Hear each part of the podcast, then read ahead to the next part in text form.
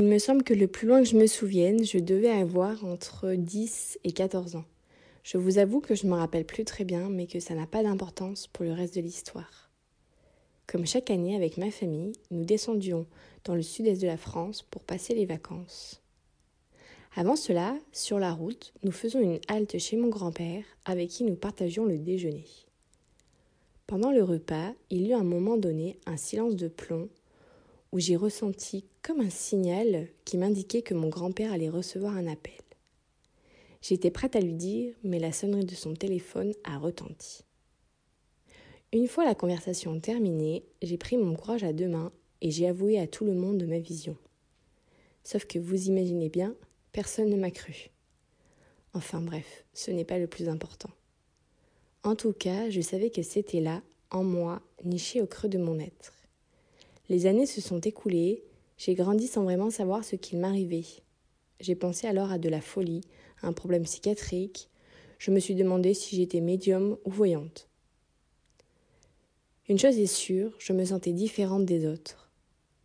Je voyais bien que parfois, face à des situations, ma réaction pouvait être inappropriée, inadaptée, voire mais complètement démesurée. Un beau jour, alors que je rentrais du lycée, j'ai eu une discussion avec ma mère qui m'a dit Non mais toi ma chérie, de toute façon ça se voit, tu es hypersensible. Je l'ai regardée avec des yeux béants et je me suis dit Mais qu'est-ce qu'elle me raconte? Qu'est-ce que c'est ce charabia? Moi, hypersensible, ah non mais pas du tout. Les jours se sont passés, je me suis rendu compte qu'elle avait implanté dans mon cerveau une petite graine qui a mis du temps à mûrir, mais qui a fini par porter ses fruits. Je me suis renseignée sur le sujet en allant voir sur Internet des blogs, des forums, des témoignages. Je l'ai approfondi en lisant des livres. Et j'ai fini par avoir un déclic.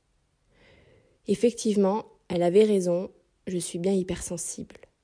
Alors bienvenue dans Huis clos, un espace intimiste où l'on se confie, où je me confie sur cette sensibilité qui m'anime, sur d'autres sujets qui me passionnent et qui ne touchent pas uniquement les hypersensibles. À travers mon témoignage et mes expériences, j'espère pouvoir vous aider à mettre des mots sur des mots MAUX. Ça y est, je l'ai fait, je me suis enfin lancée dans cette expérience du podcast et j'ai pu vous révéler une partie de mon âme. J'espère que, que vous me suivrez dans cette incroyable aventure. Il faut savoir une chose, que c'est toujours le premier pas qui coûte. Avant de clôturer cet épisode, j'aimerais vous poser une question. Et vous, comment avez-vous découvert votre hypersensibilité? Pour cela, je vous invite à laisser un commentaire sur mon dernier post, sur ma page Instagram, camiliala, C-A-M-I-L-I-A-L-A-8. J'espère voir vos commentaires nombreux. En attendant, portez-vous bien, prenez soin de vous, bien amicalement, Camille.